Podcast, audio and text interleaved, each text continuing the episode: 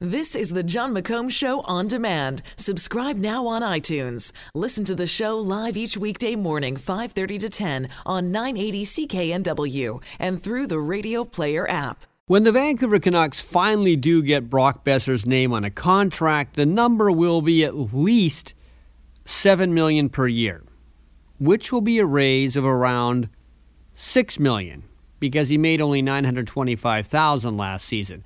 It may sound like an outrageous salary bump, but on a team that pays Loui Eriksson 6 million dollars because he used to score in Boston, 7 million for a guy who actually does score for the Canucks doesn't seem unreasonable.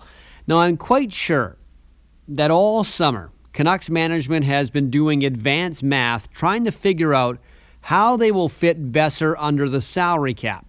When the season starts, Vancouver could be right at the salary cap limit with nothing left to spend. Boeser's contract, when signed, will put them over the limit since they have 5 million left to spend. To get back under before the regular season begins, they can put Roussel on the injured list to save some money until he gets back, but they'll need to do more than that. Now, I know we have talked about this before. Some guys are going to have to go.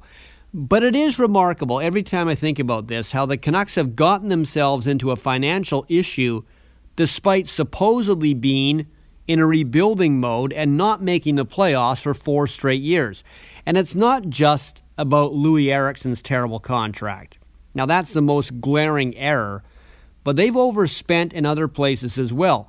And this problem is not going to go away after this season especially if they're wanting to re sign goaltender Jacob Markstrom. The only good news is this year and next, Elias Pettersson and Quinn Hughes will still be on their rookie contracts. They don't need big boy deals until 2021. At least by then, a few of the all overpaid team on the Canucks will be free agents. Guys like Edler and Sutter, except Loui Eriksson won't be. He's a lottery winner until 2022.